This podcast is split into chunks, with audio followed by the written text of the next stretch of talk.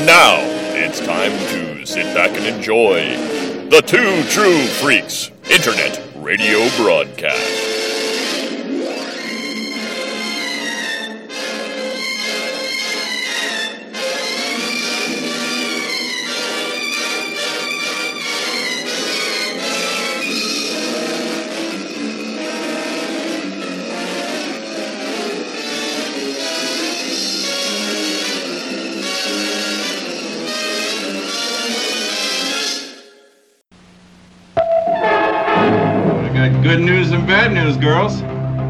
Good news is your dates are here. What's the bad news? They're dead.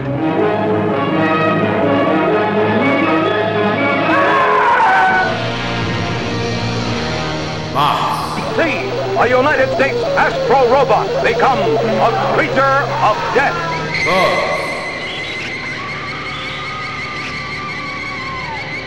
and babes. We have come here to this planet for one purpose only, to acquire breeding stock to repopulate our planet. He who breaks the law shall be punished. Back to the house of pain. Back to the house of pain.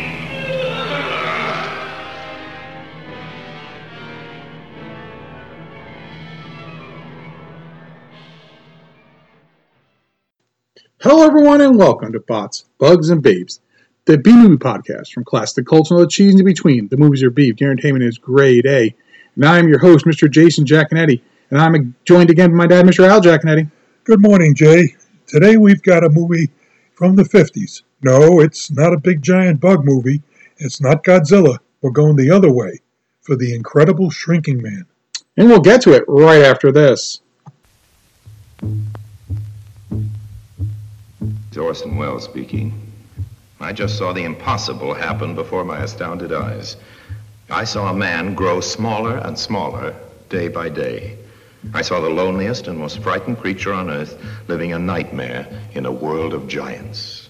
The incredible shrinking man.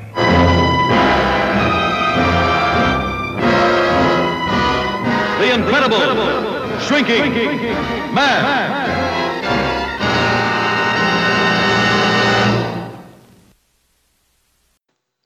The Incredible Shrinking Man was released in New York City on February 22nd, 1957, Los Angeles, May 27th, 1957, and across the U.S., April 29th, 1957, with an 81 minute running time. Your director is none other than Jack Arnold. Yes, that Jack Arnold who brought you Creature from Black Lagoon, It Came from Outer Space, Tarantula. Uh, you know, so that's why there's a lot of science in this because that's he's all about science in his movies. Um, your producer was Albert uh, Zugsmith, um, and your screenplay uh, is credited. Well, it's it's Richard Matheson because Richard Matheson wrote the book, the well, the short story technically, I guess, his novella, The Incredible Shrinking Man, The Shrinking Man. Um, and then Richard Allen Simmons is also giving a screenplay uh, credit for uh, working with Richard Matheson. Now, Richard Matheson, of course, uh, most of you will know uh, from I Am Legend, which is probably his most famous work now. Um, Matheson is one of my favorite uh, authors of all time. He passed away back in uh, June of 2013. Um, and uh, people will know him from that, but a lot of you actually unknowingly know him from The Twilight Zone because, along with Rod Serling and Beaumont and guys like that, he was one of the main writers on a lot of the Twilight Zone episodes. And the nice part is that they had Richard Matheson write the screenplay. And this is when he was starting to break into the screenplay business. And he actually did a lot of that too, especially for his own works. So, Yeah, and the, the other other uh, operative here is the optical effects were done by Roswell Hoffman and Everett Broussard. And when you see the movie, uh, this is their work here is spectacular, Mhm. and it and it really it really lends so much to the movie. Let's say compared to the opticals of uh, uh, the Amazing Colossal Man, where where he's he's almost like a shadow on the screen. You can see right through him. These are done really well. yeah. And then, so, um, and of course, this is a Universal International picture, um, distributed by Universal, of course. Um, and your main star is Grant Williams. Now, Grant Williams um, is probably most known for this. This is probably his most well known part ever. He did a lot of theater and stuff like that. He actually was a staff sergeant in uh, the Korean War, uh, and then and he served from 48 to 52 there. So if you think about it, this is you know 57. So he had served when he was you know 48 to 1952. So it's the very beginning of what would be the beginning of his acting career. He's actually was in the the uh, the Air Force. So you know he spent four years doing that, and then when he came back, he started getting into acting. Um, and then you know obviously with him as an actor, excuse me, after he finished the Air Force, he actually enrolled in the Actor Studio in New York City under Lee Strasberg. Um, so, you know, coming out of that, he did some television stuff, and then, but again, this is the movie he's most known for. Um, other ones would be like Outside the Law in '56, Showdown in uh, Abilene in '56, and then um, some uncredited small stuff like in Four Girls in Town. Um, but he's, he's mostly known for this. This is where he won his Hugo Award for this movie, in fact. So. Hey, you wonder why? You know, again, you always wonder why some actors uh, who have all this potential and all this background uh, never make it. I mean, who knows what his personal life was like? Right. But he also did a lot of stage acting and stuff Yeah. too. Yeah, I mean, some people don't want to be in movies; they wanted to do Yeah. plays and stuff. It's not like nowadays where everyone just does something to get Yeah. to be in a movie. I mean, when you think about when you think about the the war, uh, Audie Murphy was uh, was he became uh, a movie star, uh, and Mhm. I don't see any I didn't see any difference between him and and and, and Grant Williams uh, on on the potential. But Audie Murphy got uh, because he was a war hero, had uh, all this this you know the the stuff that came with being a, a movie star. Audie Murphy, you know, Congressional Medal of Honor winner, and so that that mean that led to some of the things that he got. Um, also, Randy Stuart. And now, Randy Stuart, um, it was actually born Elizabeth uh, Shaubell. Um, she passed away in '96, um, and she's again best known for this. This is actually the movie that she's actually best known for. Um, with uh, where am I here? So she was, um, excuse me, the uh, uh, she did a you know number of other films and stuff like that. She was uh, in non not huge roles. I mean, there was nothing where she was the main person. Um, she was in a um, Star in the Dust in '56, but as, a co-star. But this was her main role, and I think that's one of the things that adds to this movie is you don't have uh, like any big name stars anywhere. This the the story is the important, not the star is the important. You know, kind of thing. So, um, and that might be one of the reasons that people maybe not that people don't know this story, but people don't remember. Like, oh, I remember seeing Cary Grant in that movie, or I remember seeing whoever. Like, it's like, oh, I know that story because the story takes place. Because these are just again, not they are both very good looking people, but like they're not like they're not movie stars that with names you know. Right. You know, it's it's a difference between having a really good actor in a movie who looks totally fine, nothing wrong with him, and then having like someone with a name. Like if you say Donnie Wahlberg, well, everyone knows who Donnie Wahlberg is. He's a TV star, or Mark Wahlberg, his brother, right? Those are names people know. But you could have someone look just like Donnie Wahlberg with his like you know receding hairline and kind of low paunch and be totally good an actor, but he wasn't in the and New Kids in the Block, so no No. one knows him.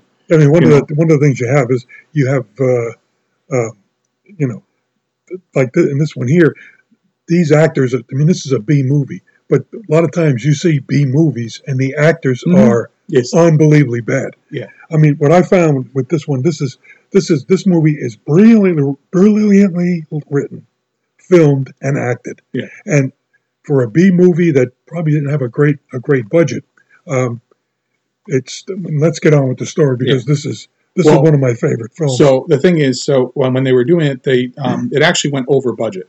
So the budget was supposed to be between seven hundred to eight hundred thousand dollars, but it, it certainly went over that. Um, by how much they're not sure, but that was the budget. Um, and the movie wound up uh, grossing. uh, let me get the number for you exactly. Um, it made it one of the. It wound up grossing over a million dollars in what it was doing, and that was important because it made the money back. It's one of the highest grossing um, B movies or science fiction movies of its time. Um, just trying to find that number for you.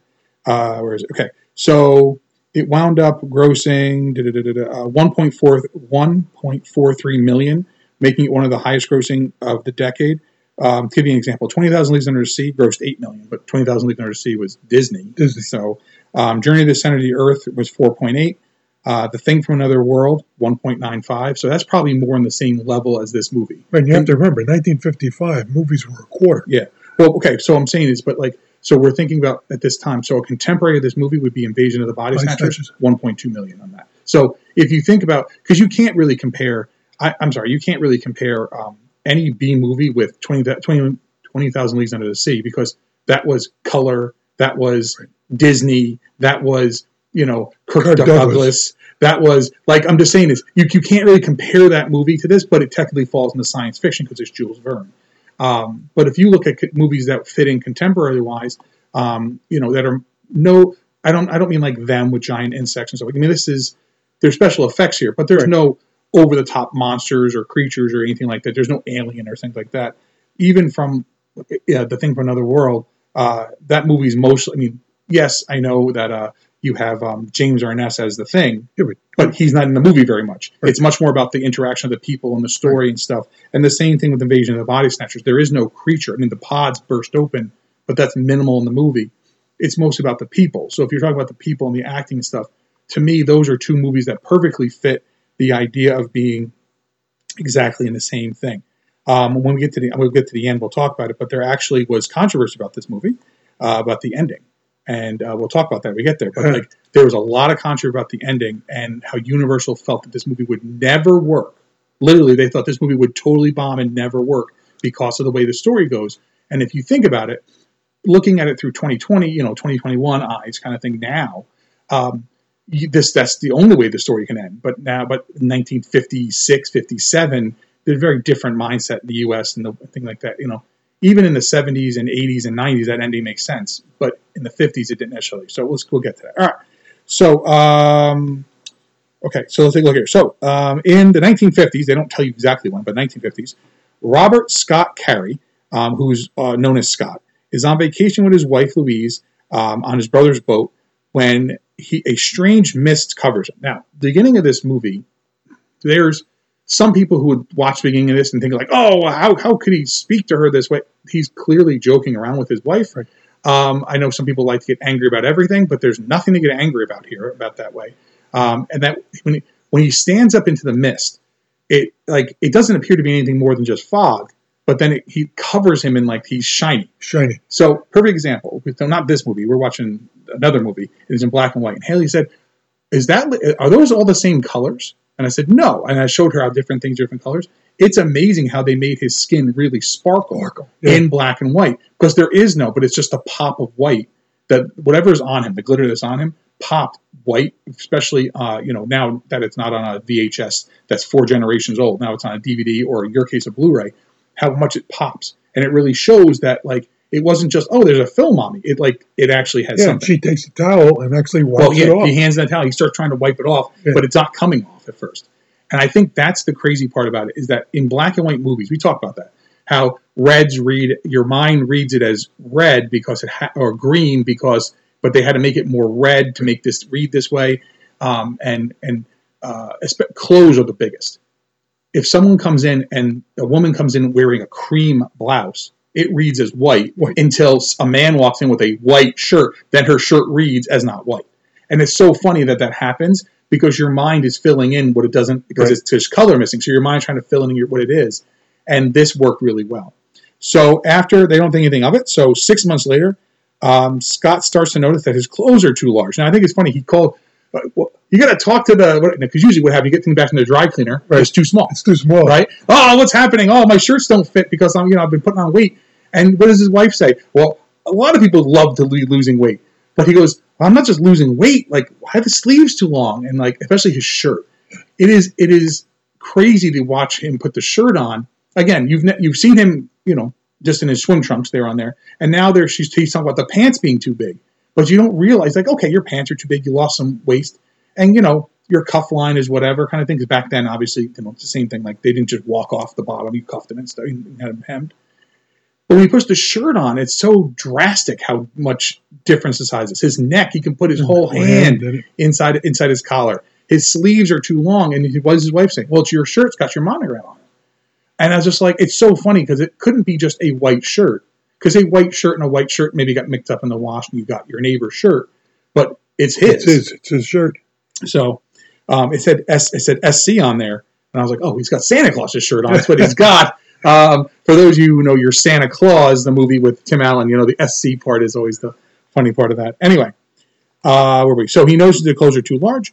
Um, he he starts to find himself continue to shrink, and then he goes to the doctor. So he's he's worried about his wife's worried about him not eating enough and being stressed. He goes to the doctor, and the doctor's like, "Whoa, there's lots of reason you could be shorter. He goes, I've been six one my entire life, right? Yeah. And he Well, said, well, what? No, what? what?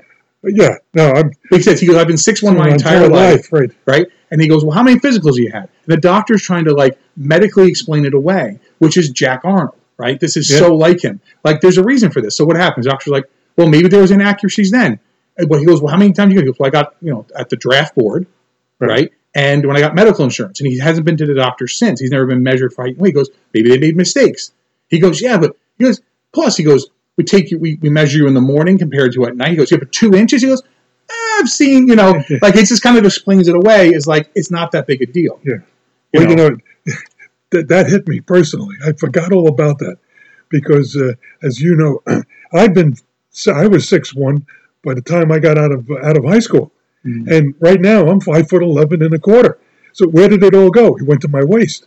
Right? Well, no, but it's no, no, no, your- no. But I'm not the I'm not- shrinking of it's, it's the right, compression of your spine. Exactly. But I mean, but that line Yeah. just hit me like a ton of Yeah, bricks. but it's so funny. Do you think he's like, well, I've lost two inches? And it's like the reality of life is that, like, um, you know, some people get real tall real quick. Uh, you know, some of us, you know, got to be the same height we are right now when we were in fourth grade, and you're a monster on CYO basketball, and some of us are not that monster on CYO. I mean, I was.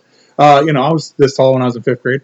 Um, but the problem is, is that like it's true. Like, if you get your height and weight done at certain times of the day, they fluctuate. Um, you know, uh, I mean, Haley does that all the time. Haley will weigh herself, then go to the bathroom, then weigh herself again to see how much she went to the bathroom. The other day, she lost a pound and a half. We're like, good lord, girl. She goes, I ate a lot today, Dad. You know, kind of thing, right? um, but that's exactly what it is, and it's so. It, it doesn't seem like much, but that's exactly how you kind of explain away and you know, Yeah. the science of it. Every science in this, the science in this movie. We'll get to the crazy science in a minute. Yeah. It all makes sense though logically. Well, you know, when you're watching this movie, it's only 80 minutes, Mhm. but it's broken down into three parts. Yep.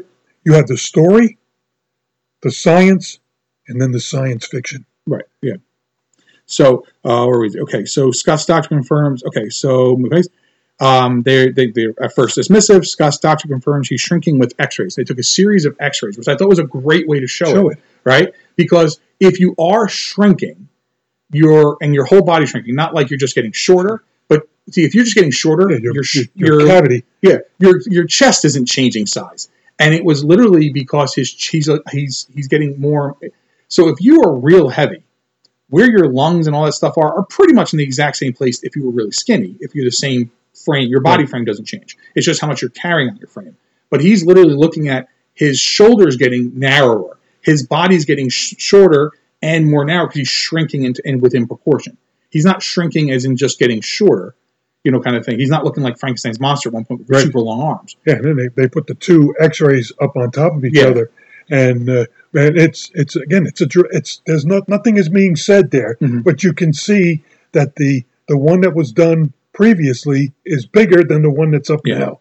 So, uh, so then um, Scott is referred to the Medical Research Institute, where it's determined that his exposure to the mist, and then later, so you think like, oh, it's got to be that mist. Well, how come she wasn't affected, right? Because she was inside, but she was- wasn't in the mist directly. So, okay, so she didn't breathe it in, whatever you start thinking. But it couldn't just be that mist. Because that mist was going across the water, how come no one else was affected? And then you realize that he then was exposed to pesticides like what he said months uh, later. It says here um, later exposure to pesticides rearranged his molecular structure, causing him to shrink. Now, what's the first thing they say is the first thing he says? You mean it's like cancer? And he says, no, it's like anti-cancer. And I was like, what a wa- like this is 1957 dropping like you know knowledge on people that was just so above what most people's pay grade was at the time right people knew what cancer was in the 50s i'm not saying they didn't but people didn't know about cancer the way they know about cancer now and like early detection and how to i mean people just died from all kinds of cancers back then and they would sometimes find it after you're dead right, Right. To think that there he's talking about well, I have cancer and that's why I'm I'm losing because one of the side effects of having cancer and that's usually that's how they found it with me is I lost a lot of weight really quickly and what happens because your body starts fighting that and you just start metabolism changes I mean, they when the, again, I, I thought about you when it says because he, he mentions that I had to drink a barium solution Mhm. and stand behind a fluoroscope. I'm watching them do the the, the what do you, when I, when they first diagnosed me with the the LPR Yeah. I had to do the swallow study that's literally what I mean it's it's come a little long, a little ways from just an X-ray machine in a room and a guy drinking it. But I literally had to lay on my side and drink barium solution to watch, then stand up and drink it, then lay on my other side. Right. They had to watch how it went down my throat to determine if I had throat cancer. And that's crazy. But I'm watching this going, literally, I've seen this movie dozens of times, and I never once thought about it that way. And I never thought it because I haven't seen this movie in years. And now I'm watching this going, okay, this has all new meaning, all new sub uh, text and subtext and everything else. and there's a throwaway scene just before they go to the uh, uh, to see the uh, the doctor at the Mm-hmm. at the clinic. Uh, we we where we see Butch the cat, and the and the he, he's just a regular house cat, and they they name him by they give him a name. It's, Hi Butch, and then they go they go right away. It's, a, it's just a throwaway scene, but it's important later on. Yeah. So, um, uh, causing okay, so molecular structure causing shrink. Scott tells Louise in light of the predicament, uh, she's free to leave him, and Louise promises to stay as long as his wedding ring is on his finger, and of course it falls off. Falls off, and that it that was Yeah, right. And, and again, this hits home too because I no longer can actually wear my actual wedding band. It doesn't fit my hand anymore because I my my after all that, like when I first got sick, my wedding band started sliding off. I'm like, this thing never falls off my hand, right. and that's how we knew I was getting sick because I was losing weight in my hands. Like I don't, you don't have any weight to lose in your hands, but when you're dropping weight quickly and your body's changing, it, your, things start changing. Uh, and so that scene's always really powerful because he looks right over at her when the ring falls off his hand, and it's like, of course. But nowadays, you're like, of course that would happen. But in 1957, you didn't do that in a movie. Right. And this is where Universal's problems started. When they started watching this movie, th- at, up to this point, when his ring, and he remember, he's not really small; he's just starting to shrink Just yeah. you're kind of like you, you, your your heart goes out to this guy the whole time. And they said the problem is you feel so bad for him. You ca- you gotta there's got to be an upbeat ending to this. And as you're going on, at no point does anything seem to go his way. You can just see him starting to get more and more depressed, and Right. that's really what this movie's about. At its core, is was a lot of things, but there's also about the idea of clinical depression, the idea of uh, you know the loss of oneself, the idea of um, after the war, uh, you know, got PTSD. yeah PTSD, but also guys would come home and remember during during like uh, you know the Civil War and stuff like that. Guy got injured, they died. And even World War One, people died. World War Two, medicine was so good, people are coming back, missing limbs, missing arms, missing fingers, deformed. Like they felt less of a man. Like it's all those Exactly. things that literally led to the B movies that people just wash away. It's no big deal. But if this was done, like you said in a movie with Audie Murphy, they'd be like, "Oh my God, it's brilliant." It's talking about it here because this was a place where they could talk about these things. The loss of identity in America for for part of the population got worse in the 60s, the 70s, Sure, the well, yeah. 80s. It never got better, and to Yeah. the point where now it's rampant. People feel unseen. And what they're talking about in 1957 is he's shrinking, right? So physically, you can see him getting smaller, but his importance he He's also shrinking. also shrinking. He feels that he's less of a man now that he's because you married a man who's this tall and this, and he says that to her, Right. and it's so poignant because as you watch someone who's sick, you feel those same things. You feel less, you feel worthless at times, and that's where depression sets in, which is one of the biggest issues that no one ever wants to talk about, but it's Yeah. true. Now, when when the ring falls off his his Mhm. finger, that's the end of the first part of it. That's yes, the story. because it actually cuts to black. that's the story. Because when now when it cuts to black, because now when they come back, he's well, the brother's talking to him, Yeah. and you can't You see him, can't see him. but you see her sitting in the chair, and she, here's what here's what I love: She- her head is clearly above the top of the chair. right. right? And you see her, and the brother's just looking at a chair talking, and he's clearly talking to to Scott. Scott. and they don't show him, and you're thinking, okay, maybe it's the perspective, maybe he slumps in the chair because he's a little shorter. And when the brother stops talking, and they cut to Scott, and he looks like a child. Child, he's Yeah. sitting in the chair, and this is where this is where the optical effects Mhm. start to take place. The props are now. It's almost like His stuff is huge, and everything It's else like regular. Doctor Cyclops. You know, Yes, they're- yes, very similar to that. But again, it's done brilliantly. So, um, so that's when the brother says, "Well, you have two options here. They're going to know about it eventually. Why don't you try to make money off it? Um, because he can't. The brother can't keep paying him. Uh, because again, this is the other problem too, and this is what people don't ever think about. Like he's sick. He can't be going to work.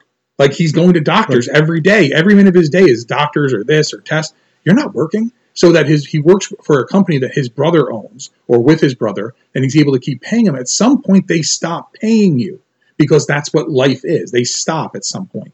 And so obviously now he's got to make some money off it. So that's when he's going to write his book, right? Um, and obviously the his condition makes him a national curiosity, where the wife's trying to get an unlisted phone number, which they can't, you know, kind of thing. Yeah. Um, there's just people outside. The press is hounding the living Yeah, yeah. and, and the press doesn't. The press could care less Right. about his predicament. Yeah. Where's the story? It's inside. Yeah. Let's get in there and get it. Yeah.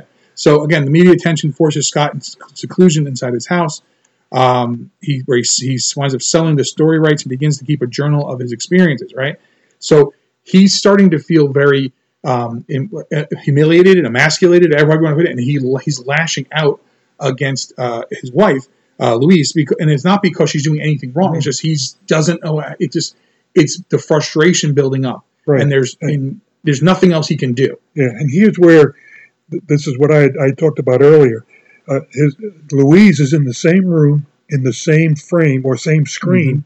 Uh, the, the, I mean, Mm-hmm. Yeah, the yeah, screen, it's, it's, yeah, it's the same in- shot. Yeah. and there is you cannot tell uh, that that it's it's two it's two separate I- screens. I- It's not the split screen Right. is done brilliantly. I here. think I think what helps that a lot that is it black and white yeah. because I think Right. in color You- you you- can see the color uh, fade. See, I, what I thought I might have seen. I mean, I was looking specific, just as we were, as you're talking hmm. about. I was looking directly at the curtains on the wall because he's on the right side of the film Yeah. and she's on the left, Yep. and the curtains look like they're one.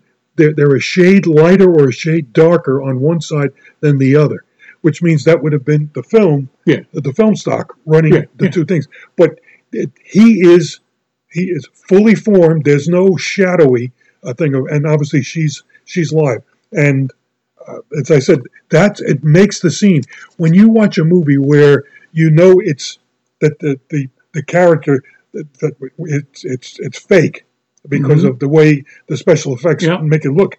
It, you, you lose train of thought on the movie and you lose Yeah. credibility. This doesn't lose credibility at any time at any any in, in the movie. So the thing is, the difference is when Harryhausen did Dynamation, Right. he used a glass cell, Right. um, which he would have whatever on. He would take this the frame, but he was going frame of film by frame of film, and then that would re put the back together, and then shot the background stuff behind it. Um, that you couldn't do that here. There's no way because these are human actors. They can't. They, they couldn't hold still long enough. A model uh, uh, and, and the the puppet could be moved, picture, moved, picture, and it worked because they could be locked into place. Humans can't hold that still. You would see the shutter in them. And that's why this is so much different than even Dynamation. Because people might be saying, well, Jay, we saw Harryhausen do this. Is very different, and because he's dealing with inanimate objects compared to uh, moving actual people. Right. So, um, where we uh, he lashes out against. Okay, the doctors find an antidote. What they think is an antidote. So he goes in there, and they say they're fifty percent sure.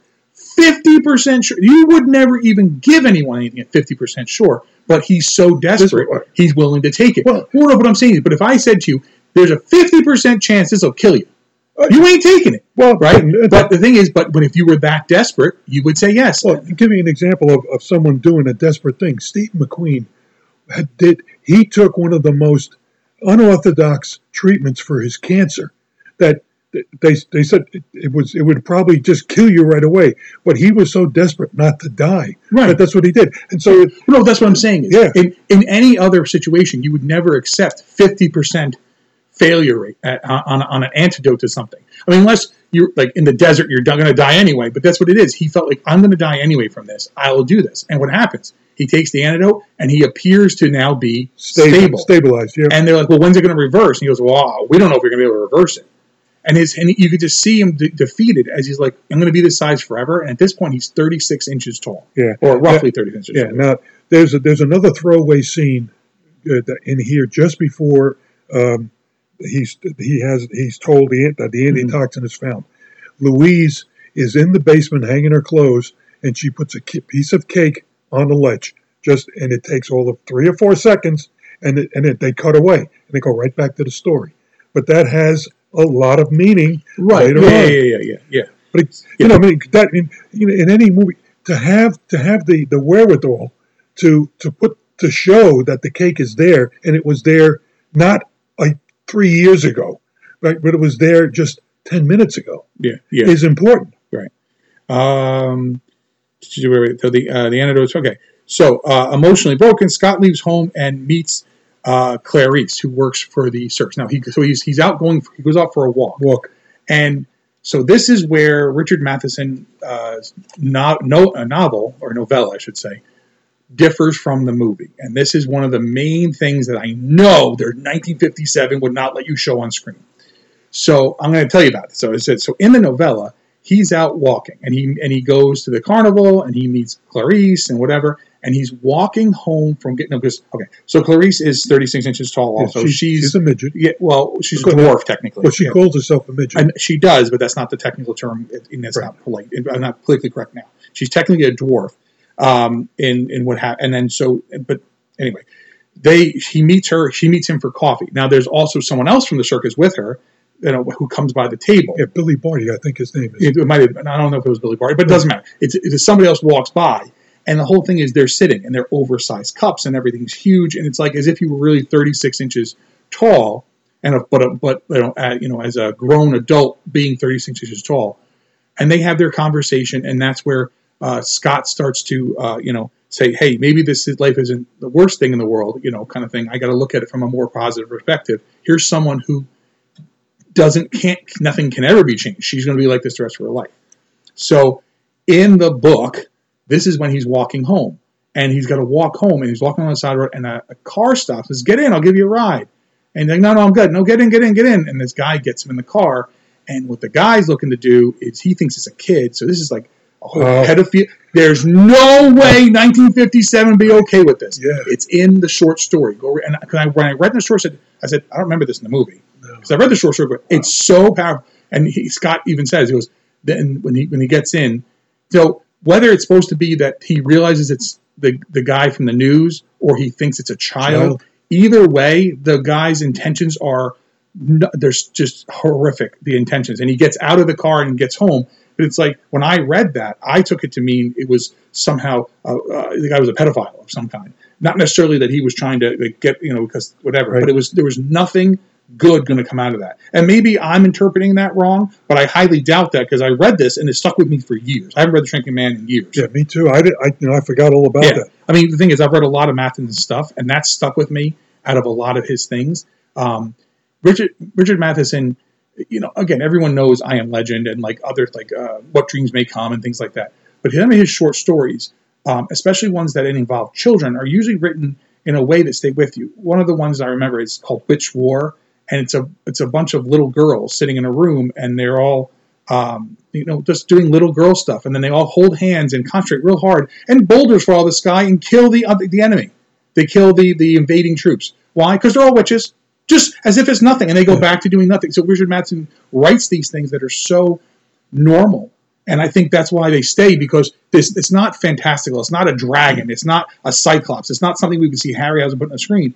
So it's so realistic that that's why it lends itself so well to Twilight Zone, and well, so went to eventually uh, night galleries and things like all those things that came down the road out of that kind of writing from this time. And Rod Serling's the same way. Yeah. So- one of the thing, one of the things that I noticed again here that that, that made it, uh, you know, really really good for me was when he is walking in the streets and at the carnival, Mhm. the people who again he's not in the scene They react actually well, yeah. they react perfect. They look down at him. Yeah. I mean, even in the in the diner, he's he's getting a, his cup of coffee, and the guy who's sitting next to him looks down at him like Yeah. this. It, and it, it's brilliant because the because the the scene where you see him walking, it's obvious that it's it's again it's it's a double screen again, Mhm. and it's even in the double screen, people look down, so they're being told take ten steps, look down, and you know, or they had to, to in order to mesh the Mm-hmm. Yeah. the, So nowadays, what you would do nowadays, what you you would have someone who is a little person wearing a green suit, right and that and they would look at the person in the green suit. exactly That's uh, we used to talk about that. Um, Stan Winston. Okay, you're reacting to this monster. Where's the monster? It's a tennis ball at the end of this broom. right And they're like, what? He goes, just act to it. And they would act to that, and he would put the dinosaur or the monster or the creature over that thing. And that's what, but that doesn't exist here. There is no CG, digital erasing. There's physically cutting film apart, physically sewing film together to go from there. All right. yeah, and and now after after the the the we see we have this scene, the second part ends. The science is over, and now the science fiction begins because the next time we see him, the shrinking has started No, no, again. there's one more part before that. So they go to. So that's what. So he, Clarice says to him, "You're actually a little taller than I am." Oh. And then he brings her the book, Book. and she's reading the book, and they stand up, and he said. When we first met, you said you were taller than me. Right. Now he's shorter, and that's when he snaps, and that's when the next fade to black happens. Right. Because we never That's see what- Clarice again. Right. Now, when we cut back to the house, you don't even see him. You just see her coming down the stairs, and he's sitting on a couch. You're like, this couch looks weird. This house looks weird. Yeah. It's a dollhouse Dollhouse. and that's how small he's gotten. And that, and I think that's what also sets it up too, because we don't need to see him get that small. We know what's occurring in that time lapse. We don't need to know how many days it is exactly, whatever, because we've already invested enough in the story to say, okay, here's a guy. I know what happened to him. I know why this is happening. Hey, here's the science trying to save him. It didn't work. Now we got to get to the part where he gets really small because that's what it's known for. Yeah. Um, I mean, even the uh, the cover of uh, Shrink, Shrinking Man, and then it's Shrinking Man with additional stories by Matheson. The cover is him with the nail fighting the spider. Like Yeah. that is because it's it's iconic, but it was that originally. It wasn't like it's just from the story.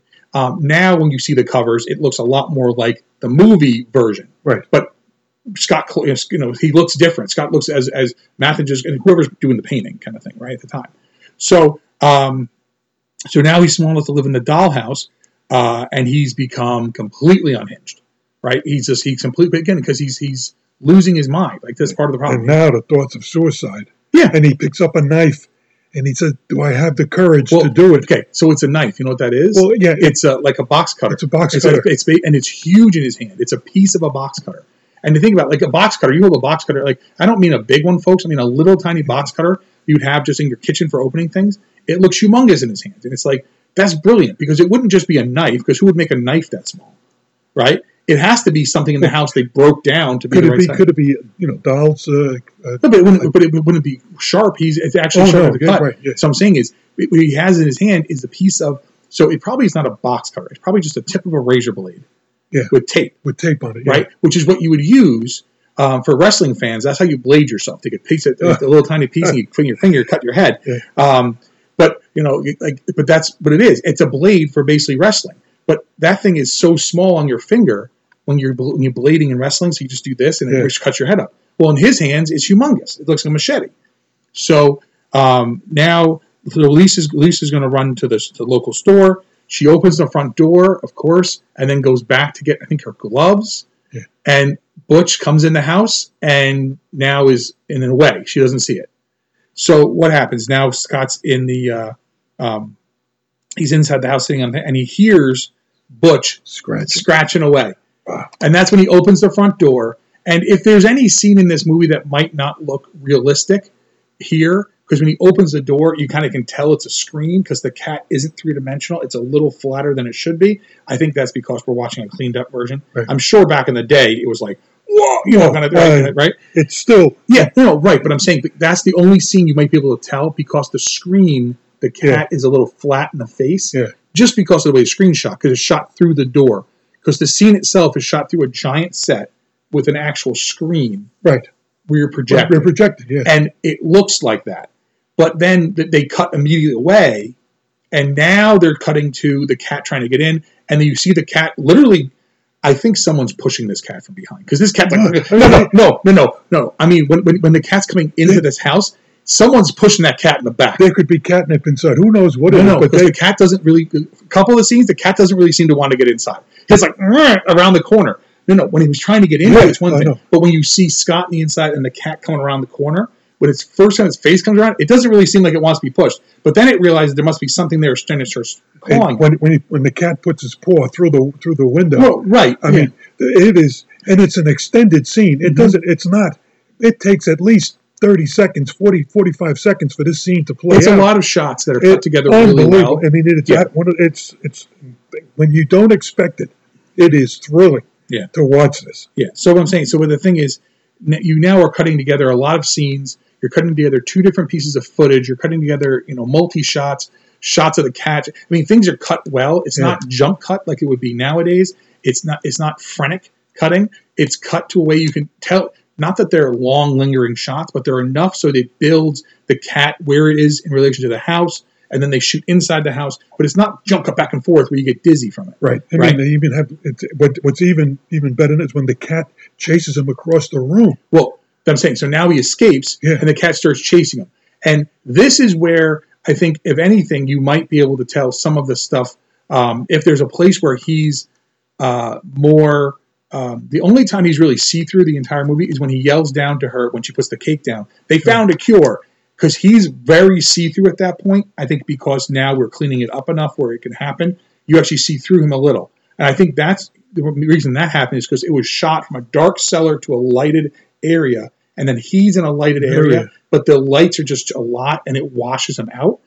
At this scene, you can kind of see one of the scenes where you can see the cat swipes and he falls, and you can see the, the break in the screen at that point. It's for a split second, but that might be the only time because then once he's near the cord, you can't see it anymore. Yeah, I mean, if we, if you're really No, no, I'm just no, saying no, no, as a critic, and, and you're looking at every frame, Yeah. uh, you know, that's one thing. But this is done so it's done Right. and No. uh, so quickly Yes. that it's almost seamless. Yeah, no, what I'm saying is, but that if, if there's this time when you're looking at the movie, Yeah. that scene with the, with the, where it's lit that way and it makes it happen, and but again, you're focused on her, not him, because he's real small, but it makes it look see through.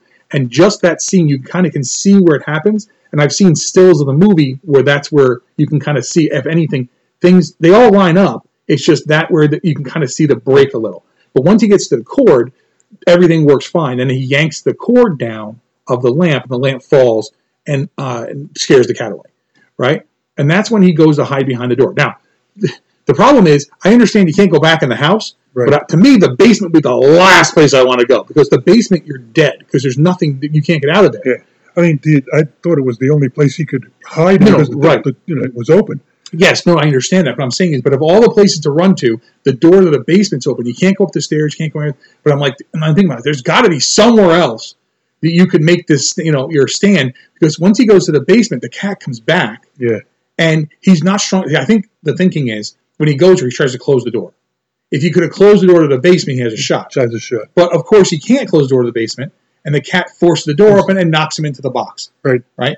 And once we once we have that happen, I mean, again, that this is the most action that's occurred in the entire film, and this is Right. like all Yeah, the action, you know, kind of thing. So far, this has been a lot of talking and you know medical stuff and whatever. And now that he falls down there, you're like, okay, he's screwed.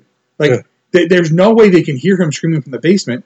Now, you might be thinking, okay, the cat's going to go down and follow him, and that might be whatever. But of course, the cat can't see him, so the cat leaves. You Yeah. know, And now he falls into the what, what was the, uh, the the the sewing box with all the or a box with all the yeah, sewing the sewing box, all the And he's now about I'd say about three or four inches tall. yeah, he's he's And- small enough where he can fit through And the, you, the the crease, the the um the, the crack in the box. crack in a box, and the props uh, now take on a whole new level in the cellar. I mean, Yeah. uh, the the, uh, uh, the people now what they, for what they're doing to to build a scene up uh, for the rest of the the rest of the movie is amazing because they've got things. Well, we'll get to it. Well, the thing is this: is that when he falls, he's not the, he's not small enough to be able to get out of the box, but he not, he's knocked unconscious, and he's when I finally come to, and now things are even bigger. Bigger. So he's been as, uh, out for a day or whatever, and he's still shrinking, and that's the problem. He's still shrinking at this point.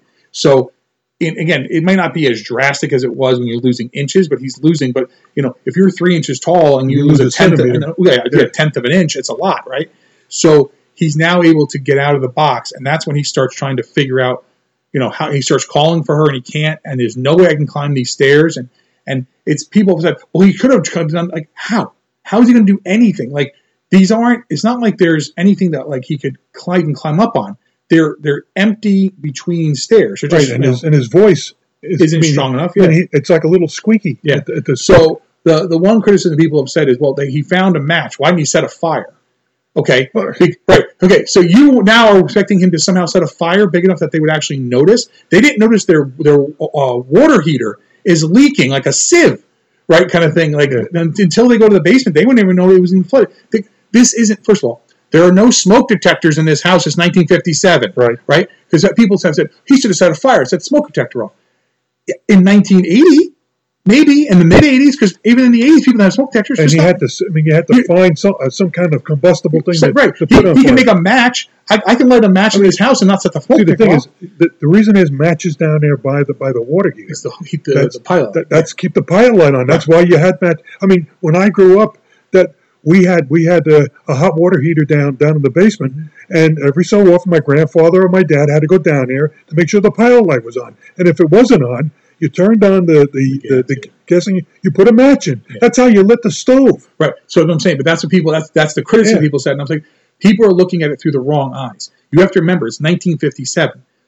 Things don't exist that exist now, or even you know 20 years ago. Like if this was in the ni- mid 1990s and there's a smoke detector, and you or that just turn the gas knob because you're too low, it won't bother you. The, the the gas detector will go. There is no gas detector. Right. It doesn't exist. I mean, but you're talking about things, right? But that's what I'm saying. Those are the criticisms. So, but what I'm saying is, those criticisms are garbage. And people who say that stuff because they want to like cut down a movie because it's a B movie and it's not important, Right. they're wrong because you're talking about things that don't exist. That'd be like, the, why don't you just pull out a cell phone? Because it's 1957, you moron. It doesn't have a cell phone. First of all, it would be 10 times the size of him, right? Anyway, so he escapes out of there, and that's when he goes over to where the, it's, and he makes his way across the basement floor And he's looking for food. for food and water. Well, he found the water because the Water. heater was leaking. Yeah, and Right. it's only a drip at a time, one drop at a time. It's enough, though. I'm but just saying. ama- but it's again, he's he's the prop is fantastic because he walks underneath the this oversized water heater, Mm. and the drips that are coming down. I mean, it, they would they would knock you silly if you were Yeah. standing under them. So, and then he of course takes the box of matches, stand. He's able. He's not heavy. He's able to stand it up, so he's able to find shelter. And then he's saying he has to find food, and that's what the part with the mousetrap. Now, the mousetrap. Um, this prop is a humongous mousetrap, right? Kind of thing. Um, and obviously, he's trying to steal the cheese, Cheese. off of it. Um, and the thing is, to me, when I first see this, my first thought is, okay, there's no way in the world I'm getting anywhere near this mousetrap because it, he has nails and stuff on the floor. If you can pick the nail up, to me, I'm thinking drop the nail immediately. That's my first thought. Not not I'm not going to get on the thing with the giant, you know, uh, coming over the top because even if it didn't hit him, it could have still crushed his leg or something like that. Whatever. So my first thought was to use the nail. Now, obviously, he goes and tries to steal. It builds the drama Right. as the as the as the mousetrap starts to kind of like come undone, the old fashioned mousetrap. Um, and he's going to use the nail to trip it. And of course, he trips it, and the mousetrap spins over and shoots the cheese off. Right. Of course, it does. Can't he can't catch a Can't break. catch a break, right? And it goes down the the, the, the drain in the basement.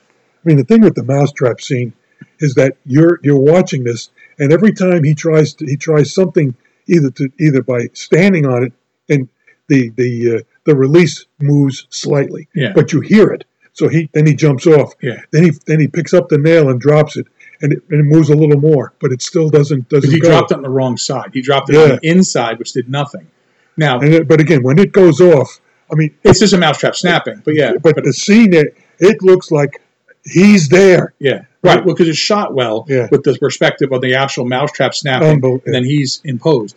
And then, um, so now the, the cheese goes away. Now he got barely a small little bite of it before it went away, and now he's trying to figure out how he's going to find other food because there is no. Again, it's it's your cellar. Right. It's not like can- people are like, what if they had canned food? Even if he had a jar, right? A jar, Right. a mason jar. How's he going to open, Open it, right. Exactly. How's he going to? How, well, you crack it. How are you going to crack it? A mason jar, you can hit hit with a hammer. He can't pick up a hammer.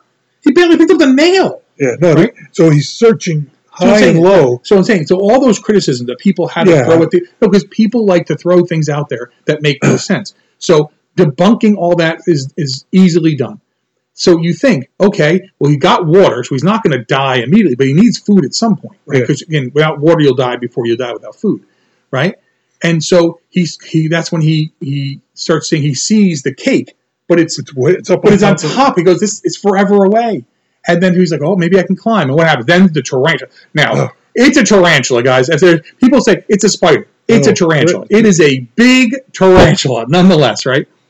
Comes out of uh, you know just as the drawer, right, or whatever that is, because it's no, it's a box. it's a It's a, box. it's a box, right? And I think, it's, it comes out of there, and um, and that's when he starts trying to like figure out. That's when he runs around the corner and he's in with the pin cushion, and he's able to take the pin out. And that becomes one of his weapons, and he's able to take another pin and fashion it into a grappling hook because Right. he knows what he wants to do. yeah.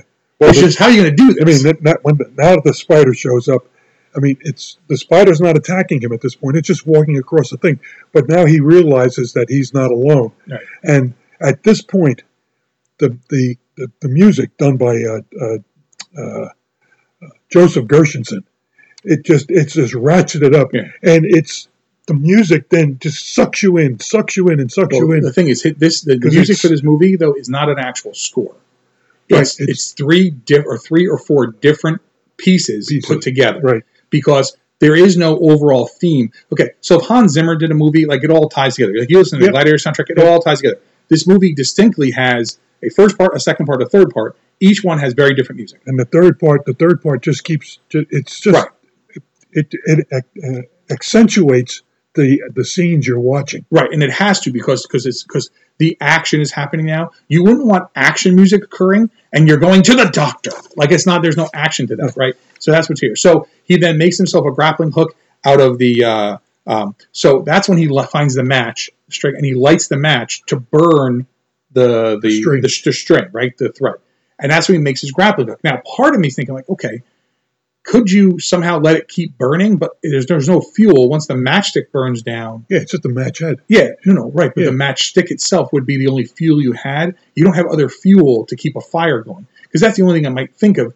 If I had a fire, the spider's not going to want to be near the fire. Like the spider's not going to like that, you know, kind of thing. And that might be the only thing you could think of. But how would you keep it going? You don't have kindling. You don't have anything else. Right. So unless you started trying to like set the box of matches on fire, but it's not going to last that long. Like you're talking about things that aren't going to last long.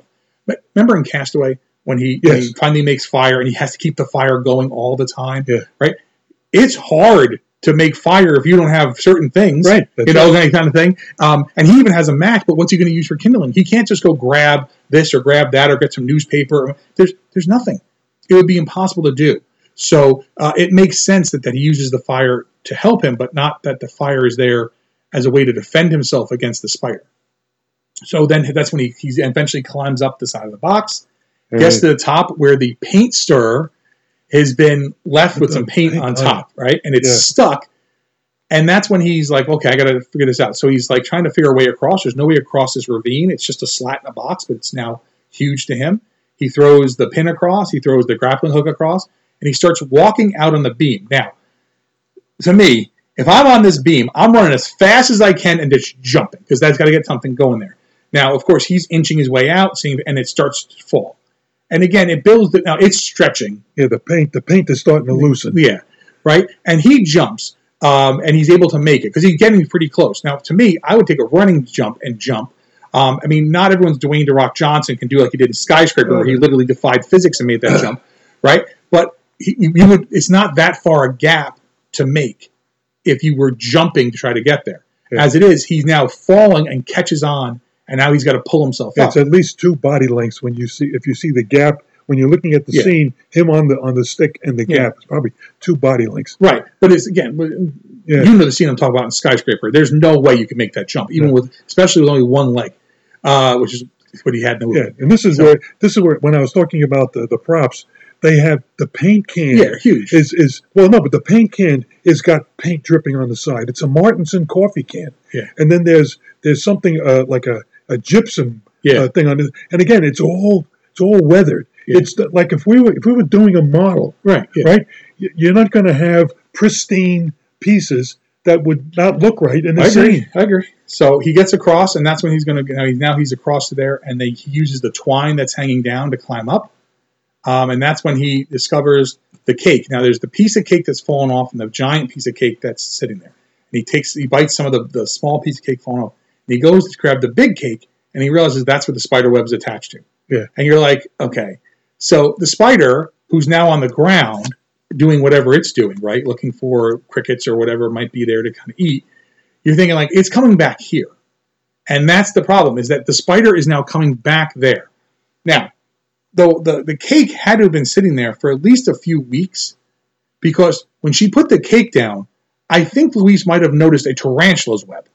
Well, no, the, no, the, the spiders. web. No, but the, you don't. See, when she puts She the puts the cake. Okay, she Yeah, puts the the spider. Well, again, The- he might not have been there. No, no. What I'm saying is, it must have been there long enough for the spider to have spun a web because the web Right. doesn't look brand new. It's it's it's an older Yeah, web. yeah. So this must be weeks later. We don't know. I mean, it's Well- got to be because oh, Well, he's no, no, but when she puts the cake there, he's not. He's three foot six. He's he's He's thirty six inches. Yeah. 36 inches. Right. So he's what I'm saying, but it's got to be weeks later. Yeah. Because remember things delay. So that's why. So he's so the cake's not soft either. It's hard. It's hard. Right. Because it's stale. Yeah. So that's when he discovers that he can go up to where the, the little hatch is, Right. And he and he tries to offer the cake to the bird. and that was and that that's that's another critical scene because if you look at a, at a, at a screen uh, a window screen they have little squares that Mhm. make up the entire screen when he goes to, to up there with the piece of cake and, and tries to offer it to the bird it's seven se- it's seven square he's seven squares high Okay. and that comes back later on Yeah, right. So um, his thing is he's now realized that he's got to now either he's got to kill the spider or he can get killed by the spider, um, because there's no way that he's going to be able to survive if the spider attacks him. So he you know takes food and goes back down to his he shelter, throws he throws the All- pieces of the cake cake down, o- o- onto the floor Right. and then climbs down then climbs back down, and then that's when he's back in the uh, now he's in the um, matchbox matchbox, and the, the spider attacks him. And when the spider attacks him, you're like, okay, like the matchbox is not going to hold up to a tarantula. Like a daddy long legs, you got a shot. Like a tarantula is going to tear this box apart, you know, Yeah. kind of thing. And that's when he's able to escape, but he doesn't have his weapons. Right? They're in the they're in the the box. He he escapes, and that's when he's able to escape from the tarantula. And that's when he really, I really got to kill this thing because if I don't kill it, it'll kill me. Because there's just no other food, and the tarantula's not going to give up. Yeah. So I mean, the thing, and the, but there is there is a key scene with the you know he's in the he's in the box sleeping, and now you hear no, no, that's after this. yeah. Well, So that's after he kills the spider. No. it. that happens Yeah. before the the the uh, when when the the the flood happens. That's be, that's before the the spider the the, the last you know where, where he has to climb up again. Right. No, but okay. So the spider's attacked. He's gone back to the box. He's now. gone back to the box. Right. Yeah, and that's when the water happens. Yeah, the spider's already attacked. So he's back in the box, and that's when the water Water. floods out. right. And that's when uh, Louise they find the the basement's flooded. His brother comes down, um, and he actually cleans away the drain, which then sucks him. Well, again, it sucks him towards the drain. Now he's holding onto a pencil. Right? And he's so small he can't even see it. But again, all the forced perspective of the shoes and all stuff. This would all later be done again. Honey with the Kids and all those other movies that did this. They all use the exact same gags that that happen here. So of course, he he now needs to um, he now needs to kill the spider, and he realizes that if he when he finds the scissors, the scissors are way too big to be used as a weapon.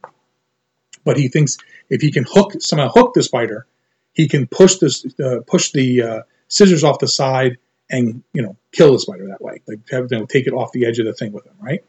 So he uses the the grappling hook, and he's going to fight the spider. Now the problem is, it, he, he's not. He's, it's not like he has a gun.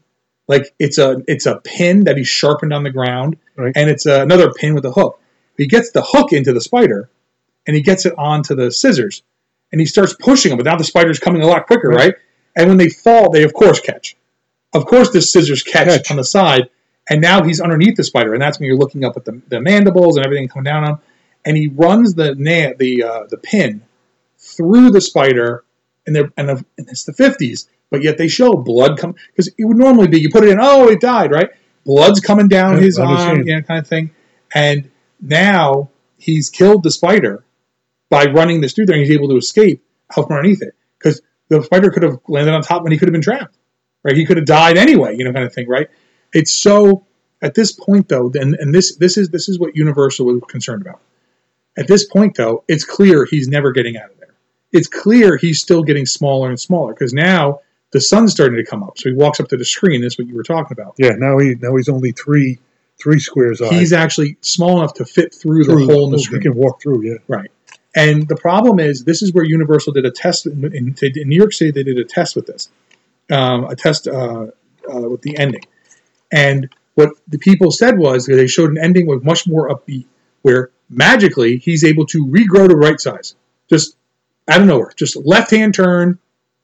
Oh, everything's fine. His life goes back to normal. And people felt that it wasn't true to the story. And the, and Jack Arnold and obviously Richard Matheson fought very hard to keep their actual ending and the actual ending was kept. And then what happens? The movie debuts, and people's reaction was, "I wish the movie had a happy ending." Like, no, there, there can't be a happy ending here. There can't be. the The ending is that he's now become at peace with who he is, and that he's now going to shrink to this. he- He's never going to shrink out of existence. No matter how big you are, you still exist if you believe that you're part of the of the world. And no matter how, how big you are and you know how tall you might be, if you don't believe you're important, you're not. And that's part of what he is. He starts to become aware of the idea of the infam, the the infinity and the infinite, you know, kind of like he's found that place where he will always be, he will always exist. So this is this is the idea of the tortoise and the hare. If if the distance I cut, if I have a distance and I cut the distance in half, cut this in half, I'll never truly reach my end because I'm always half a half a distance away. He'll never truly not exist. He'll just become half of what he was. And if half of what you are eventually becomes microscopic, well, it's then you're living in a different world. Now, there were not a whole lot of sequels ever made to movies, right? That's not a thing that happened in the 50s, right? Not a lot of sequels. I mean, eventually we had Creature Black Lagoon, things like that. Right. But Universal thought we can make a sequel. Now you're thinking, like, what the heck sequel can you make? Well, they asked Richard Matheson, do you think we could do a sequel? And he actually started writing. He has, uh, let me find it real quick. Uh, I mean, get the exact name of it. So, where was it here? Um, it was called. Uh, what the name of it? I can't find the name of it right now. Um, but the whole idea was that they were going to have a, a woman who, and it's not the Incredible Shrinking Woman. It was called like the, the whatever. Um, why can't I find the name of it? Um, so anyway, so the whole point was they were going to write another story about, and it was going to be a woman who's really small, but gets the gets the cure, and she actually uh, it was the Fantastic Little Girl. So a sequel, the Fantastic Little Girl, was penned by Matheson, never went to production, and the whole point was Scott would be in it also, but now he's in the microscopic world fighting these worms and Mhm. fighting, and it's going to be like completely fantastical now because now he's living in a world that we've never seen, so it could be anything, and that was the crazy part, and they thought like that would really work, but they were worried with this ending that it was so down, but they wanted to show people he didn't die. And I think it's better the way it is. Not that I mean, again, maybe the other movie would have been great, but I don't think we need to have someone else who's exposed and now she's exposed to the radiation and magically she now gets exposed to pe- pesticides somehow also, and then she now starts shrinking and now they cure her and grow her back. Like, so what does that mean? So it makes you feel even worse. It's it's the difference between this the difference between spoiler alert the end of the mist in the book oh. and the end of the mist in the movie, right? Because the end of the mist in the movie, he kills them all, and what happens? Oh, everyone's there. You know, that's what I'm saying. Like that's the difference. Yeah, the army shows Yeah, the army's there, and everything's fine. He didn't need to kill his family in the car. Yeah, I mean, I thought Sorry. the I, I thought the ending here was, you know, you had the same thoughts. Now he's going out there and he's he's he's at peace of mind, but he has no idea what what terrors are outside. Mhm. I mean, think about a dust mite. I mean, Yeah. th- that dust mite would be like a dinosaur to him. Right. Well, that's and that's the whole thing, is that they were really trying to push that idea um, that well, what happens if um, you know what happens if you're able to uh, you know uh, make a sequel and this is going to happen and he'll be fighting all these creatures and it's like I think the thought was that they could make it look like he's fighting a bunch of monsters, but I don't think that movie makes a whole lot of sense in the vein of this film. Right. Right. I mean, this, Um, this is more cerebral than uh, than than action. You know, in an action movie. I mean, yeah, it has it has scenes of, of action in it with the, the cat Okay. and the spider. So you're right. So the script was also fe- okay. Uh, the script featured Scott in a microscopic world where he encountered strange eel-like creatures. The script was 43 pages long and described uh, as inferior by another author, uh, Bill Warren, compared to the original film, which I definitely would agree with. Uh, Matheson said that since the original film made a lot of money, quote unquote, he was unsure why the sequel was not developed past the script stage. So he just started writing a script. Um, and actually, all that the script is in its entirety was published in a book called Unrealized Dreams, which I have. Uh, it's all Richard Matheson stuff that was never finished or filmed or done anything with.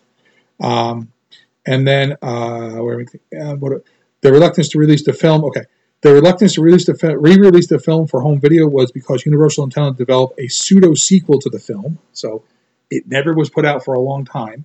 So then, what happens is uh, when John Landis actually started uh, writing and directing The Incredible Shrinking Woman, which was canceled by Universal because the budget was too high. Um, and then later on, they made The Incredible Shrinking Woman uh, with uh, uh. Lily Tomlin, Lily? Tomlin. Thank you. I couldn't think of her name. Um, and obviously, in that movie, it's bad.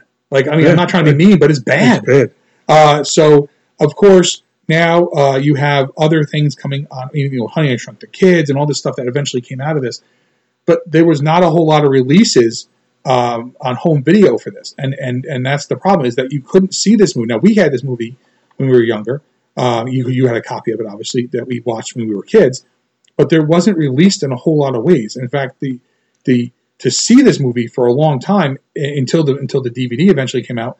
So what happened was in the Laserdisc came out in '78 and in '91, but who had a Laserdisc player in 1978, Right. right? And who had one in '91? VHS didn't come out until 1992 on a fit like on a you know now we all know there was cinema, cinema you know cinema, cinema secrets or whatever uh, sinister cinema Cinema. in the back of the what do you call magazines you could always find certain movies we had like black scorpion and things like that not the best copies but you got copies right so it wasn't until 92 and then the dvd came out in 2006 as part of the box set which is what both of us have and then arrow released the film on blu-ray in 2017 and then there's also the the spanish one which is the only one that'll play in america Right. the all region um, and which is like 30 bucks for a blu-ray right now I mean, it's pristine. I mean, it's, Oh, no, it's great. It's a Blu-ray. It's it's it, it's uh, it's Spanish and Portuguese, and then English is it, it's this is uh, not not its first language, yes so it, but it plays fine. Yeah. Um, so part of what happens is, I mean, again, um, a lot of critics, you know, like the movie for what it was because again, it's not a bunch of just giant monsters on the screen.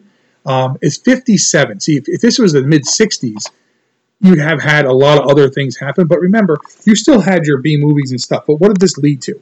So um, obviously, um, there were studios producing similar ideas that kind of didn't have it. The Amazing Colossal Man, Attack of the 50 Foot Woman, uh, War of the Colossal Beast. None of those movies can hold a candle to this story wise or effects wise or anything else. But those are truly B movies. This is a B movie because it's not. There's no A list actors in it. It's not a B movie because of any other reason. And again, at 700, 700 to eight hundred thousand dollars as a budget, it's not small potatoes for the time, but it certainly wasn't going to be one of their major, major productions. Yeah, and most of that budget went to the props. Yes, yeah, and that's true. So, um, Richard Matheson uh, actually loved this. He he thought it, um, uh, he he he didn't have it didn't have the usual happy ending, which he liked on his. A lot of his stories don't have happy endings, um, and he thought that that would made it unusual at the time, and that people would remember it. And of course, people did remember this movie. The Incredible Shrinking Man, whether you've seen it or not, it's influenced stuff because you know things that this has been influenced over the years. It's one of those movies that at the time you're like, oh, well, this is just like, and then you name 10 other movies that all came out 20, 30 years after it. So this is Yeah. the beginning of it. This is the influence. The only movie where this kind of even fits in is another movie in the same set. It's Dr. Cyclops. Right, and which was 1938. Right. But in that one, they're able to come back and have a happy The ending. Yeah, And that's why this has been so memorable. In Dr. Cyclops, is he shrinks them, right? There's no there's no coming back if he kills them at that point. But that's someone doing it on purpose, maliciously doing Right. this. This is science trying to figure out why this accident happened. This accident did this to this man. He didn't do anything wrong. He didn't, you know, he wasn't uh, get exposed because he was in the wrong place at the wrong time. He didn't try to steal whatever. He's just a guy in a boat, and Yeah. he just happened to be in the wrong place. Now, and you know, people will say, well, it's pretty convenient that he had that happen and then had pesticides. Well, but that's the whole thing. Is it couldn't the mist. The mist wasn't. The mist was the that was the radiation. and and the And the other thing was the agent. Yeah, right. So what I'm saying is, but like now, remember the difference is in in Frankenstein, he's created by electricity because electricity was the big thing, right? It's the turn of the century. Like that's uh, uh, electricity when when modern, when Frankenstein when modern Prometheus was written was like whoa, like it's not gaslight anymore. So that was the Right. next level. When we have giant and monsters, uh, no matter what the giant the Gila monster or them or any- it's all radiation Radiation. testing, right? So here's radiation happening, but we didn't do radiation the same way. Where radiation's making everything real big, everything's getting bigger and bigger and bigger. What happens? The pesticide is uh, something that's going to revert. It's, it's going to kill things off. So it's actually killing his body down. It's making him smaller. Using that idea, again, scientifically speaking, none of this stuff you know holds Right. any water. Yeah. But it makes sense when you look at it. You're not looking at this movie going, "This is insane. This is fantastical. This is crazy." It all makes sense because it's laid out in a completely logical, scientific way that this could totally happen to this poor man, and he eventually could get smaller and smaller and smaller. So, um, I, mean, I, I tell you this, and I, and I said, to me, in my opinion, that, that this is the best science fiction film of all time. It's a classic that is as effective today as it was 65 years ago. and it's actually in it's it's part it's in the uh, uh, film Yeah, the- whatever you know Congress whatever kind of thing. And, It's and just thi- hard. It's just a hard film to find. Yes, well, because again, Yeah. I think I think because Universal has made it harder to find. It's one of those movies. It's not like it's one of the ones they've kind of pumped out a lot of, Yeah. and I'm not sure what else might be involved there. Might it be Matheson's estate? Might it be some? I don't think so, but it could be any little thing that's holding the movie up. We talked about this with El Cid. We talked about this with other movies. Where Yeah. why are these movies being held up?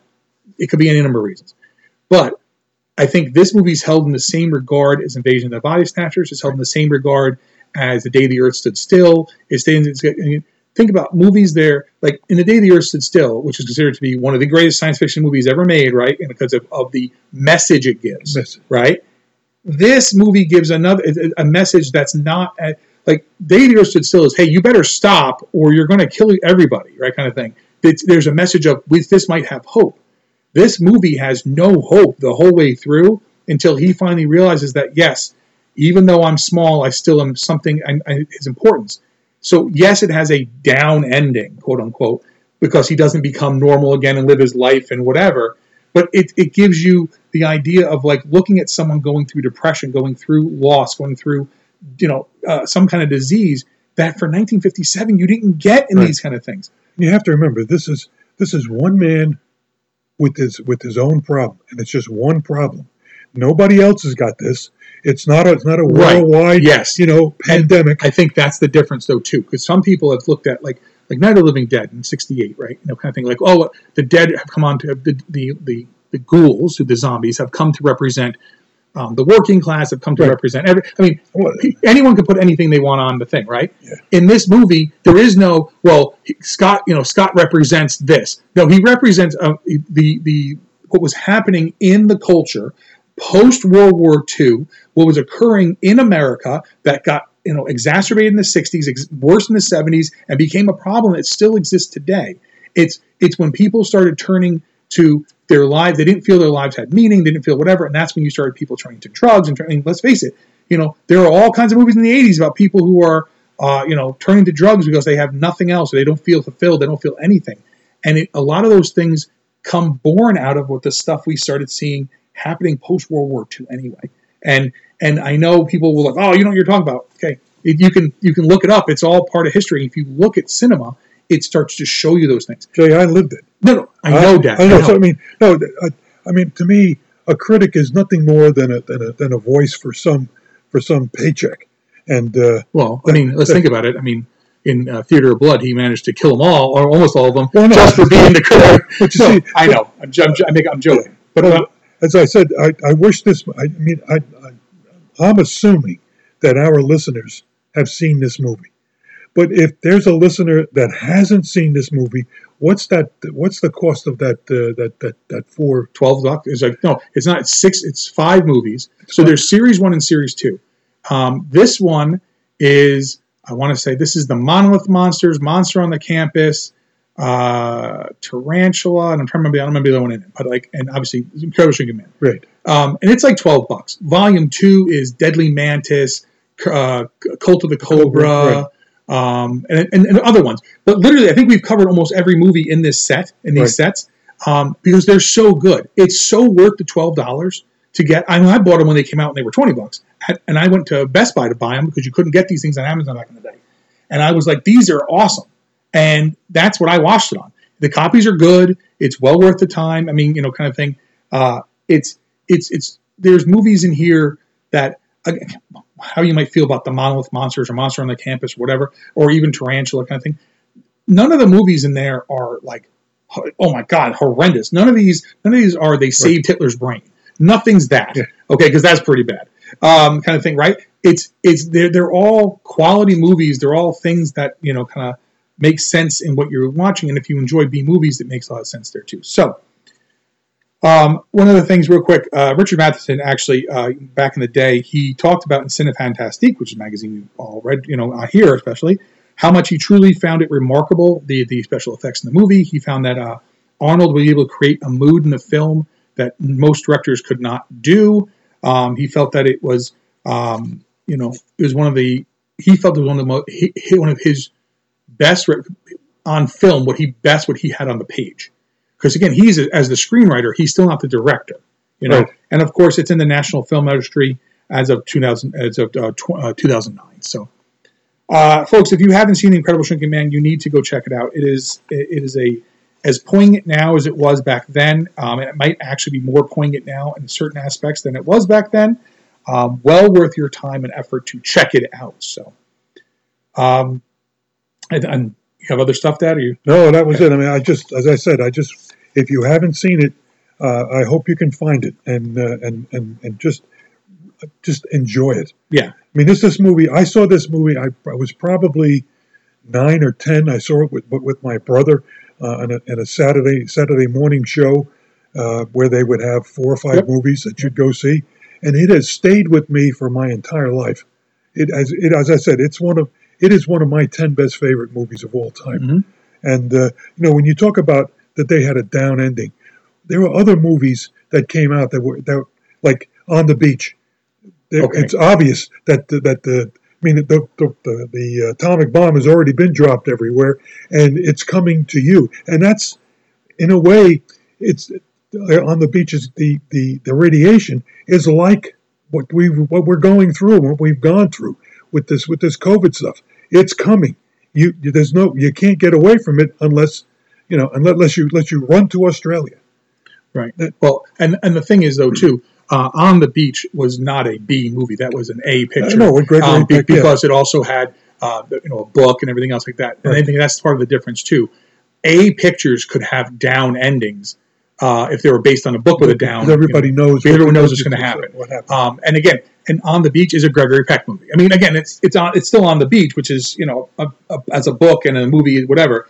But it still had to have A stars in it. So um, you know, but again, the Incredible Shrinking Man is often lumped in with the Amazing Colossal Man and like you know. Tarantula and things like that that are like kind of real B movie fodder, you know, kind of thing like drive-in fodder. This is not a drive-in movie. This is this this is the difference between Invasion of the Body Snatchers and like the Giant Claw.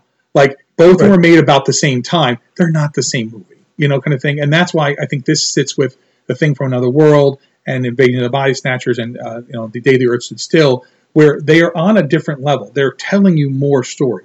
And that's not to say that you can't have a creature in the movie, you can't have a monster, you can't have a whatever, but the story is what's driving it. It's so much more story, and that's why those movies stay.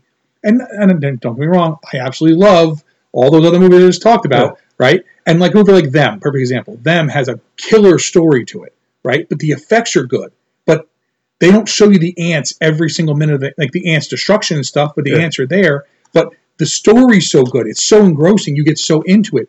Why? Because it was done and shot well, and that's when you can appreciate movies that are shot well and done well, and movies that you know are not shot and done well, no matter what the cost might be. That's so, right. all right, folks. So um, that about does it for the Incredible Shrinking Man. So uh, next up, Dad and I are going to hit some uh, listener feedback. Not today. This is going to be this episode's already long enough.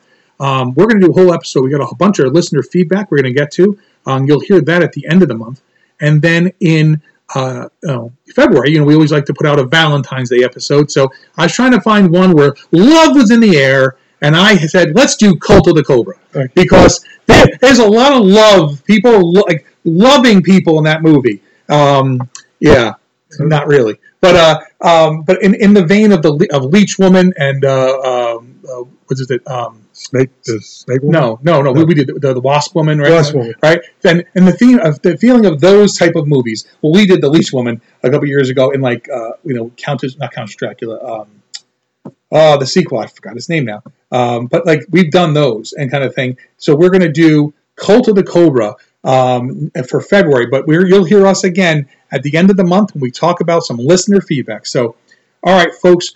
So, uh, like I said, go find Incredible, the Incredible Shrinking Man. Um, we hope your 2021 is off to a great start, and hope this year is better for everybody than Yeah. last. Um, and like I said, we'll be here back at the end of the month, and we'll be with Cult of the Cobra in February. So, keep those cards and letters coming, and keep watching the skies. This is Tokyo, once a city of six million people. What has happened here was caused by a force which, up until a few days ago, was entirely beyond the scope of man's imagination. Tokyo, a smoldering memorial to the unknown.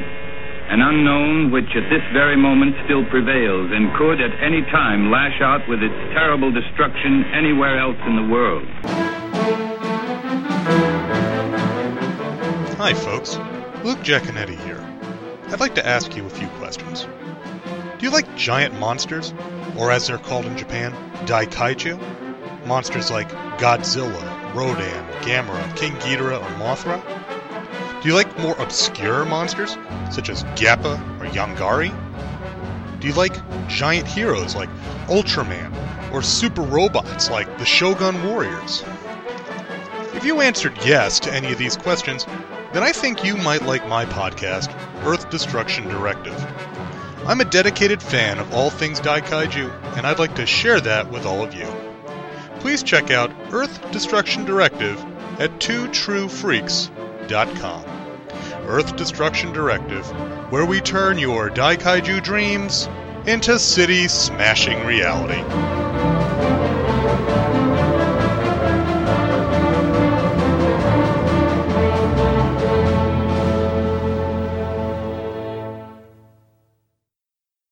This has been an episode of Bots, Bugs, and Babes, the B Movie Podcast. If you'd like to contact me, please email the show at botsbugsbabes at gmail.com. If you'd like to find me online, I'm on Facebook under my name, Jason Jaconetti. I often contribute to the Two True Freaks Facebook group. You can visit my Facebook page, The Art of Horror Collective, and you can search the hashtag The Art of Horror Collective. On Instagram, find me under my name, Jason Jaconetti, and search the hashtag The Art of Horror Collective, as well as the new hashtag Bots, Bugs, Babes Podcast. I'm the only one using them. I'm also on Twitter at Jason Jaconetti, and you can visit my webpage at www.theartofhorrorcollective.wordpress.com. All movies, characters, stories, music, etc. are properties of their, their respective holders. This is a fan work, and any use of any property is purely for review, discussion, entertainment. So don't sue me. I ain't got anything anyway. There is no tomorrow. There is no tomorrow. There is no tomorrow.